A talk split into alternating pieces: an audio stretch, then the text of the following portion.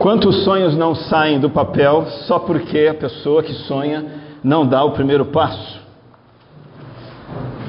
Deseja namorar aquela pessoa maravilhosa, mas nunca que vai dar o passo de pedir em namoro. Quer um diploma universitário, mas não se matricula na faculdade.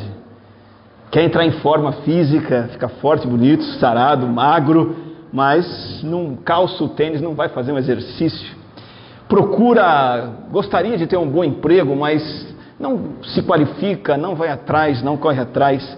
Quer tocar violão, fica sonhando em tocar violão, mas nunca pede uma aula que seja para um professor. E olha, Jesus prometeu uma vida bem-aventurada. E se você não der o primeiro passo, esse sonho não vai sair do papel. Nós estamos estudando o Evangelho de Mateus aos domingos à noite aqui, estamos no capítulo 5 eu peço que você abra a sua Bíblia ali, porque quando chegamos no capítulo 5 do Evangelho de Mateus, Jesus ele está atraindo multidões com o seu poder, com, com a sua compaixão, com o seu ministério, e as multidões se amontou ao seu redor, e ele vai a um lugar estratégico, que é uma, uma encosta de uma colina, e ele se assenta com autoridade como um rabi, como um mestre, e ele propõe esse sonho. Nós estamos chamando de o mapa da felicidade o caminho da felicidade. Jesus propõe o que nós chamamos de bem-aventuranças. Elas estão no Evangelho de Mateus, capítulo 5, dos versos 1 a 12. Jesus aqui transmite valores e virtudes do reino de Deus. E, e são valores e virtudes para você abraçar. Você que é súdito de Jesus Cristo, servo de Jesus Cristo. E esses valores e virtudes levam à, felicidade, uma felicidade que é superior. Nada neste mundo traz a felicidade que Jesus oferece. Uma felicidade que é para hoje, não é do passado nem do futuro, é para hoje. Bem-aventurado é um verbo que Jesus usa no tempo presente. Você pode ser feliz hoje e ela está ao seu alcance. Jesus não diz assim, pode ser que você seja feliz. Talvez você seja bem-aventurado. Jesus faz exclamações: Como é feliz! Entretanto, você precisa dar o primeiro passo, senão este sonho não sai do papel. Que primeiro passo é esse? É a primeira bem-aventurança. Veja na sua Bíblia o verso de número 3, Mateus capítulo 5, versículo 3. Quando Jesus começa a ensinar, a primeira, o primeiro ensino é este: Bem-aventurados os pobres em espírito, pois deles é o reino dos céus. Sem demora, eu quero ver com você o significado dessa afirmação e o ganho que isso vai trazer para a sua vida. Mas antes, eu preciso dizer o que Jesus não está dizendo que significa ser pobre em espírito, porque essa é a porta de entrada, esse é o primeiro passo. Esse é o início, esse é o pontapé inicial. Ser pobre em espírito. Antes de vermos o seu significado, vamos entender o que não é ser pobre em espírito. Em primeiro lugar, ser pobre em espírito não é você ser pobre materialmente não é ser pobre financeiramente. Já ouviu falar em Francisco de Assis? Francisco de Assis, de Assis é patrono entre os católicos de quem? Dos que fazem o voto de pobreza. Diz a história que Francisco de Assis era um camarada rico que abdicou de todas as suas riquezas para poder viver na pobreza. E a ideia do voto de pobreza material é que renunciando riquezas materiais e viver na pobreza, então você alcança mérito diante de Deus, você alcança graça, você alcança favor. E aí está o grande erro da ideia de Francisco de Assis e dos franciscanos. Porque um milionário, um milionário pode ser pobre em espírito e um mendigo pode não ser. Não há mérito algum em ser pobre, em não ter dinheiro na conta, não há mérito algum em você ter o tênis mais velho na escola, não há mérito algum em ter um salário baixo ou não ter salário algum. E não há demérito algum em você ter um salário alto, ter dinheiro guardado, ter um bom carro, não tem problema nenhum nisso, em você ter recursos materiais. Quando Jesus diz bem-aventurados os pobres em espírito, ele não está elogiando a pobreza material. Ser pobre em espírito também não é ter uma vida espiritual pobre. Muita gente pensa assim, ah, pobre em espírito, quer dizer, ah, eu tenho uma vida espiritual pobre, então eu sou bem-aventurado. Não. Jesus não está elogiando e incentivando aqueles que são descuidados nas disciplinas espirituais. Na verdade, ter uma vida espiritual pobre é uma tragédia. Você se lembra da igreja de Laodiceia? Uma das sete igrejas da Ásia mencionadas no livro de Apocalipse de João. A igreja de Laodiceia foi repreendida por ser uma igreja displicente nas disciplinas espirituais. Você se lembra o que diz em Apocalipse 3,16? Está escrito assim lá: Assim, porque você é morno e não é nem quente nem frio, você é morno, estou a ponto de vomitá-lo da minha boca. É infeliz, sim, miserável, pobre, cego e nu. Jesus não elogia a mediocridade espiritual. Muita gente, até crente, tem fome por riqueza material e terrena, mas não tem apetite algum por coisas espirituais. Leva uma vida espiritual rasa, não ora no seu dia a dia, não lê a palavra, não estuda as escrituras, não frequenta a escola bíblica simplesmente porque acha chato não tenta levar uma vida que foge do pecado, não serve na igreja, é fraco, tímido, vulnerável, trôpego. E Jesus não está dizendo bem-aventurado é você que leva uma vida espiritual pobre. Nossa vida espiritual tem que ser rica. Você não pode ser morno. Você não pode ser frio. Você tem que ser quente. E ser quente significa ser uma pessoa que ora constantemente, diariamente, que estuda a palavra que vem à escola bíblica dominical para beber do ensinamento da palavra de Deus, que procura levar uma vida santa, que procura pregar o evangelho e servir ao Senhor. Isso é uma vida espiritual rica. Ser pobre em espírito não é ser pobre no bolso, não é ter uma vida espiritual pobre, e ser pobre em espírito não é ter baixa autoestima. Ser pobre em espírito não é ter uma autoestima achatada. Ninguém é feliz com autocomiseração. Esse é um grande engano e o um entendimento errado do que Jesus está nos dizendo aqui é um grande mal, não é um bem. Na verdade, a autoestima baixa é o oposto da pobreza em espírito. A autoestima baixa é falsa humildade. A pessoa que tem autoestima baixa, ela diz assim: "Ah, não tenho valor nenhum. Ah, não sei fazer. Ah, não sou capaz", e fica estagnado. E isso é autoestima baixa. E Jesus não está elogiando isso. E Jesus não está dizendo que é feliz quem tem baixa autoestima. Então vamos entender o que é ser pobre em espírito. Então vejamos o sentido dessa afirmação de Jesus. Quando Jesus fala pobre em espírito, ele não está se referindo apenas a uma pessoa que se vira financeiramente, mas ali o celular dele não é não é o iPhone, o celular dele é o Motorola, né? Jesus não está falando da pessoa que tem um Nike, só que o Nike dela é do AliExpress. Jesus não está falando desse pobre que consegue ali comer o seu arrozinho com feijão, como a maioria de nós. Não é essa a palavra. A palavra grega ptokos, aqui para pobre, significa aquele miserável, aquele que é mendigo, aquele que não consegue suprir suas próprias necessidades básicas, aquele que é pedinte, que anda na rua pedindo, por favor, me dá uma comida, senão eu morro. Esse pobre é mencionado no Evangelho de Lucas como sendo o Lázaro, que vivia o quê? Mendigando. Então, quando Jesus está falando de pobreza, ele está falando de pobreza total, mas no aspecto espiritual. Não no sentido da pobreza dos franciscanos, a pobreza material e física. Não, é no sentido espiritual. Ser pobre em espírito significa o seguinte: eu não tenho nada a oferecer a Deus. Eu sou totalmente incapaz. Quando Deus olha para mim, Ele não vê em mim uma única fração de mérito. Eu não consigo atender às exigências do Deus Santo das Escrituras. E veja, o critério da pobreza não é a comparação com o outro, porque quando você pensa em mérito espiritual, moral, a gente sempre pensa assim: bom, eu sou melhor do que o traficante, eu sou melhor do que o político, eu sou melhor do que o meu vizinho lá de trás, que ouve funk e fuma maconha. Eu não faço isso, então eu sou melhor que ele. Não é esse o critério. O critério aqui é comparativo com o próprio Deus. É, é, é, o quanto eu tenho de recurso, de capacidade, quanto eu tenho de caráter, de bondade perante Deus, perante a santidade de Deus, perante as exigências de Deus. E aí, meu amigo, o teu vizinho que ouve funk e fuma maconha é tão miserável quanto você que não faz essas coisas, lê a Bíblia e vem para a igreja.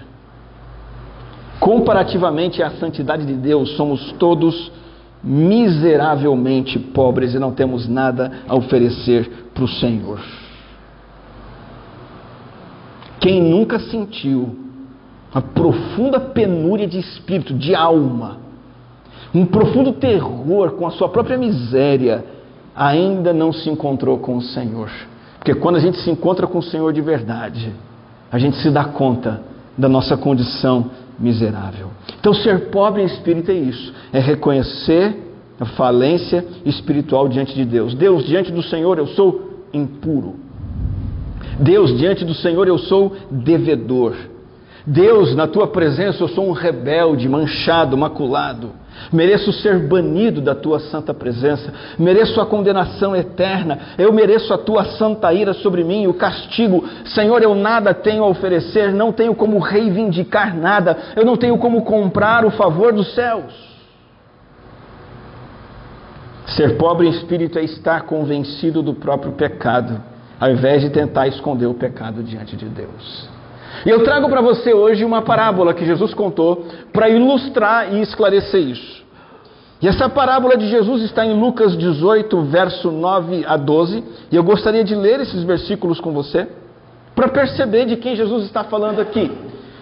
Evangelho de Lucas, capítulo 18, versículo 9. Há alguns que confiavam em sua própria justiça, ou seja, para aqueles que se achavam ricos diante de Deus, pelo menos pensavam assim: bom, eu quebro o galho, né? Estou indo na igreja, estou me esforçando, parei de beber, parei de fumar, nunca matei ninguém. Para quem confia na sua própria justiça e despreza os outros, a palavra que despreza significa o seguinte: eu me acho melhor do que os outros. Jesus contou essa parábola. Dois homens subiram ao templo para orar. Um era fariseu e o outro publicano. E Jesus nos apresenta então nessa história simples os dois personagens da parábola. E os fariseus, eles se consideravam tão ricos em méritos que agradeciam a Deus por suas virtudes. Olha só, Veja a continuação do texto. O fariseu em pé orava no íntimo. Essa ideia de que ele orava no íntimo significa que ele estava falando consigo mesmo, porque com Deus ele não falava não. Ele dizia para si mesmo, ele se elogiava: Deus, eu te agradeço porque não sou como os outros homens. Não sou ladrão. Eles são ladrões, eu não sou. Eles são corruptos, eles são adúlteros. E nem mesmo como este publicano. Então a ideia na parábola é que o publicano estava por ali, em algum lugar. E o fariseu estava vendo, e ele olhava para o publicano e falava: Deus, graças ao Senhor que eu não sou como aquele cara. Ele disse o que ele não é, e aí ele diz o que ele é. E ele diz o que? Bom, eu jejuo duas vezes por semana e dou dízimo de tudo quanto eu ganho.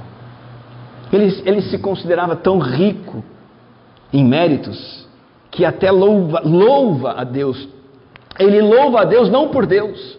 Ele louva a Deus não pela graça de Deus, ele não conhece o amor de Deus, ele louva a Deus por si mesmo. Ou seja, ele se louva. E, gente, Jesus vai continuar essa história e vai mostrar o que realmente funciona diante de Deus. Na sequência do texto vai dizer o seguinte: Mas o publicano ficou à distância ele não entrou lá, ele não foi no lugar santo. Ele não ousava sequer entrar ali, e na verdade ele nem ousava olhar para o céu, mas ele se resumia a bater no peito e dizer: Deus tem misericórdia de mim, porque sou pecador. Escuta isso. Todas as religiões do mundo levam o ser humano a tentar fazer boas obras e achar que fazendo boas obras obtém mérito diante de Deus. A verdadeira felicidade, o mapa da felicidade de Jesus não começa por aí. Começa na contramão disso, exatamente no lado contrário. Você tem aqui o publicano, que é um cobrador de impostos, que é corrupto, que é tido como párea da sociedade, explorador do povo. E junto com o publicano você tem as prostitutas e demais pecadores. Esses são aqueles que são apresentados no contraste com os que se acham ricos. E aí eu destaco para você o versículo 13, 14, Eu digo que este homem, o publicano, e não o outro, foi para casa justificado diante de Deus. Pois quem se exalta será humilhado, e quem se humilha será exaltado. Você tem de um lado um camarada que diz para Deus: Deus, eu não tenho nada para te oferecer, eu sou um fracasso. A única coisa com a qual eu posso contar é com a tua misericórdia e graça. Este foi ouvido. Este foi ouvido. Mas eu quero que você preste atenção de novo para o texto de Mateus 5, e eu, eu destaco o versículo que estamos estudando, aqui na sequência no slide, o, versículo 3, a parte B. Pois deles é o reino dos céus. De quem é o reino dos céus? Do fariseu ou do publicano? A porta do céu é estreita para quem é grande. Quem se acha grande não passa por ela. O fariseu se acha grande, ele não vai entrar. Porque o reino dos céus é concedido aos pequenos, aos pobres, não aos ricos, os frágeis, não aos poderosos, as criancinhas humildes para aceitar e não aqueles que são fortes, os soldados, os reis, os poderosos, os líderes, que se vangloriam de poder obter o reino pela sua própria bravura e força. O publicano, o pobre em espírito, é tão pobre que está com o coração completamente arrasado e quebrantado. E Deus diz assim: esse é feliz. Ao invés da crença farisaica, que vai dizer: cumpra a lei, observe as tradições, e Deus vai te olhar e vai falar: parabéns, você merece. Deus não vai dizer isso para ninguém. Deus está dizendo o seguinte: ser pobre, se quebrantar, se converter, é o único caminho para entrar e herdar o reino dos céus. Então você tem diante dos teus olhos a primeira bem-aventurança. O primeiro passo a ser dado para o sonho da felicidade se realizar na sua vida. Esse sonho só sai do papel se você der este primeiro passo. Não poderia ser diferente. Nenhuma outra bem-aventurança poderia ser a primeira, porque nós temos que começar por essa. Jesus não começou dizendo assim: olha, para você ser feliz, você tem que ser alguém santo. Jesus não disse assim: para você ser feliz, você tem que ser é, misericordioso. Para ser feliz, tem que ser puro de coração. Para ser feliz, você tem que ter fome e sede de justiça. Jesus não começou com nada disso. Jesus começou com a afirmação: para ser feliz, você tem que ser pobre. E esse é o primeiro passo para o reino. Um primeiro aspecto disso é que você só obtém o reino assim. Você só obtém a salvação assim. Você não obtém a salvação comprando. Você não obtém a salvação por bom comportamento. Você não obtém a salvação como o fariseu, dizendo que jejua, que dá dízimo, que vai na igreja. Você só pode obter a salvação e o reino pela graça de Deus por meio da fé em Jesus Cristo. Quando você bate no peito e diz: Deus, não tem jeito, eu não consigo, isso te leva à dependência do Senhor.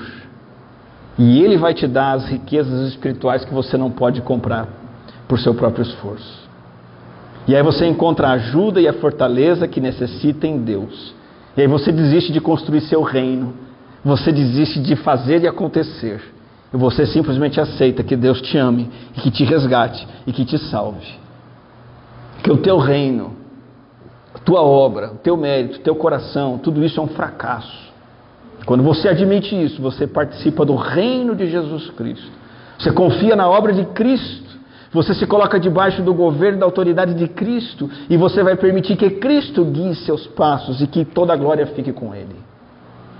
Então você só obtém o reino, a salvação, se fazendo pobre, admitindo sua pobreza, não negando a realidade, assumindo ela.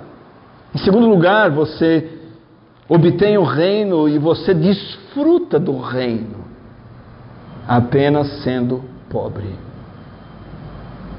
Qual é o gatilho da vida espiritual feliz? Qual é o passo inicial? Qual é o primeiro degrau de uma escada? E esse degrau, na verdade, ele acaba retornando continuamente. O início e a continuidade da vida espiritual, depois que você aceita Jesus, a jornada da felicidade é você continuar se fazendo pobre em espírito. Essa é a base para o que vem depois. Você só consegue ir para a segunda bem-aventurança, que é chorar, para a terceira, que é ser humilde, para a quarta, quinta, para todas as outras, se você der esse primeiro passo e continuamente admitir que você é carente da graça de Deus, que você é falho. Não tem como começar com qualquer outra. Você precisa estar vazio para que Deus possa te encher. Você não pode ser cheio de Deus enquanto você não se esvaziar de si mesmo. Deixa eu dar um, um exemplo bem simples. Já trocou algum móvel na sua casa? Ou a mobília da sua casa? Você olhou para aquele sofá, você disse assim para ele: Você não me pertence mais, eu não te pertenço também. A rédea está daqui, vou trocar você. O gato arranhou, filho fez xixi, tá aquela coisa horrorosa. Né? Aí você entra lá na internet, www.casasbahia.com.br, vê aqueles sofás lindos, maravilhosos, escolhe o seu, 24 vezes, boletim, pá, clica lá, né? forma de pagamento, pá, entregar, endereço tal, pá, o móvel chega. O que, que você faz com o sofá velho? Você põe na rua na hora, liga para alguém, chama um carreto, dá um jeito de se livrar daquilo. Tem que se desfazer do velho para colocar o novo no lugar. Essa é a felicidade dolorosa, e eu vou começar a dizer agora que nós vamos pensar em algumas aplicações para a nossa vida. A maioria de nós não dá esse primeiro passo. Eu vou te mostrar por quê. A maioria de nós não quer dar esse primeiro passo, de modo que o sonho da felicidade de Jesus não se realiza, não sai do papel. Essa felicidade é uma grande contradição para tudo que nós aprendemos, a nossa cultura, recebemos e estamos inconscientemente acostumados a pensar. Essa felicidade que Jesus está propondo é uma grande contradição para o mundo. Porque o mundo diz assim: você é, você é feliz se você for o melhor. Você é feliz se você fizer tudo certo. Você é feliz se você fizer por merecer. E Jesus vem e escancara tudo isso, esses valores do mundo. E ele vai dizer o seguinte: que nada. O feliz é o pobre, é o fracassado, é o maltrapilho. O mundo vai dizer o seguinte: você tem que se bastar. Você tem que ser autossuficiente, você tem que ter orgulho próprio, você tem que se impor. Acredite em si, acredite no seu potencial. E Jesus vem e inverte esse negócio. Essa felicidade é uma felicidade do reino que traz uma alegria muito maior do que esse mundo. Não tem esplendor, não tem riqueza, não tem perfeição, não tem prazer, não tem nada que seja melhor do que essa promessa de felicidade de Jesus. De você começar a ser um fracassado, de você, você começar a ser um maltrapilho, de você começar a ser honesto. Porque ser um fracassado, ser um maltrapilho, nada mais é do que começar a ser honesto. Enquanto nós nos exaltamos, nós estamos mentindo. Enquanto nós é, contamos vantagens sobre nós mesmos, obrigado, irmão. Obrigado. Enquanto nós contabilizamos nossos méritos, nós estamos sendo desonestos. Mas quando a gente admite nossa, nosso fracasso, a gente vai experimentar uma alegria incomparável. E para hoje, como já dissemos, Jesus afirma como são bem-aventurados hoje. Uma riqueza para aqui e para agora. É para o futuro, é para o céu. O reino é celestial, mas também é para hoje. E aí eu trago então alguns usos práticos para a nossa vida. O caminho da felicidade começa pela pobreza em espírito. Esse é o primeiro passo que você e eu não queremos dar, e eu vou dizer o motivo. Nós temos resistências mentais, resistências emocionais e psicológicas, temos resistências espirituais a fazer o que Jesus mandou aqui. Nenhum de nós gosta de admitir que somos um fracasso. Nós queremos ter razão. Nós queremos estar certos. Nós queremos aplauso. Quem está afim de dizer que pai fracassado que eu sou? Ninguém quer. Qual é a nossa tendência? Ah, eu sou a melhor mãe do mundo. E se você ficar com essa mentalidade, você não vai chegar em lugar nenhum e não vai experimentar a bem-aventurança. Ah, eu sou um bom crente. Esquece. Esquece essa bem-aventurança, esquece a felicidade do reino. Não é esse o caminho. Nós queremos, ah, eu sou uma ótima esposa. Enquanto você disser isso, você não vai sair do lugar. Vai continuar no mesmo lugar. Não vai mudar. Deus não vai te transformar. Você não vai ser uma esposa segundo o coração de Deus. Ah, sou um bom marido.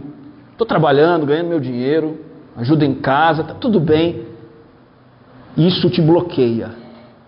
E você não sai do lugar e não vai experimentar a vida feliz que Jesus oferece. E essas atitudes todas se resumem em orgulho.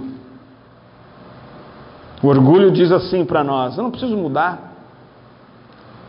Eu sou espiritual. Eu não tenho problema com a minha fala, não tenho problema com meus pensamentos, não tenho problemas no relacionamento. Os problemas que eu tenho, a culpa é dos outros. Todo problema, a culpa é do outro. Você não vai a lugar nenhum assim. O que fazer? Peça a Deus para dar as marretadas nessas muralhas de resistência do orgulho que você tem aí no seu coração. Deus começa a destruir agora. Me ajuda a começar a enxergar quão ruim eu tenho sido com os outros, quão egoísta eu tenho sido no meu dia a dia. Me ajuda a enxergar minhas mazelas, minha covardia. Dê esse passo hoje, principalmente para a sua salvação. Se você não deu ainda, se você acha que se converteu a Cristo Jesus, acha, mas não admitiu o seu fracasso espiritual, eu chego a dizer para você: você não é crente ainda. Porque o crente não é aquele que diz assim: a partir de agora eu me basto, a partir de agora eu vou fazer tudo certo. Não é crente. O crente diz assim: a partir de agora eu vou continuar sem conseguir fazer nada direito. Deus, pela tua misericórdia, me salva. Esse é crente. Deus, a partir de hoje, chega de mim mesmo, porque o que eu fiz até hoje, o Senhor, é só pela tua misericórdia que eu estou vivo. Meu mérito é zero. Eu recebo todo o mérito de Cristo. Eu recebo toda a graça que é em Cristo. Veja, ser crente não é você decidir começar a ir para a igreja. Ser crente de verdade. Ser crente perante a sociedade é isso. É? Virei crente. O que, que significa? Começou a ir para a igreja. Mas ser crente de verdade não é isso. Ah, sou crente. Ah, significa que agora aquelas coisas de crente eu faço. E coisa que no crente não faz eu também não faço. Isso é crente para a sociedade, mas crente para Deus. É aquele que diz: Deus, chega, faz em mim, faz por mim o que eu sei que não posso fazer por mim mesmo. Lembra do publicano? O que ele fazia? Ele não entrava no templo, ele nem olhava para o céu, ele dizia: Senhor, tem misericórdia de mim, porque eu sou pecador. E aí, quando você entra nessa, nessa enrascada que é uma bênção, quando você entra nessa vida que é maravilhosa, porque que essa vida, gente, ela quebra, a gente desmonta o nosso orgulho, a gente amolece, a gente relaxa. A gente perde aquele medo todo de, que, de, de ser quem somos. A gente para com essa luta de querer mostrar algo para os outros. Eu sou pobre, está aqui, sou eu, sou pobre. Eu não tenho nada. E quando a gente entra nessa, é quando a gente obtém perdão de pecados. Isso é maravilhoso. Porque pecar, todo mundo peca, não tem como escapar, mas a questão é que nem todos admitem. E que prazer traz quando você para de brigar, para de insistir, para de fazer jogo de desculpa e você diz assim: Eu sou pecador, o que eu preciso é de perdão de Deus, da minha esposa, do meu pai, da minha mãe, do meu filho, sei lá de quem. Esse é o reino que eu estou chamando de reino dos maltrapilhos. Eu não vou nem usar a palavra pobre, porque a palavra pobre não vai carregar o sentido que Jesus quer que a gente entenda. É o maltrapilho, é o indigente. O reino dos indigentes é o reino daqueles que são perdoados, que admitiram a sua miséria. São esses maltrapilhos que vão bater na porta da igreja. Tem escola bíblica aí? Preciso aprender a palavra de Deus urgente. Por quê? Porque ele admite que não sabe nada. A pessoa que não tem essa fome, essa sede, ela ainda se acha bom. Não, posso ficar aqui vendo o jogo do Parmeira hoje. Posso ficar aqui consertando minha geladeira. Está se achando bonzão, está se achando rico. Ah, posso ficar em casa para dormir mais cedo? Fica. Fica. Você não admitiu a sua necessidade, a sua miséria, você não vai chegar em lugar algum.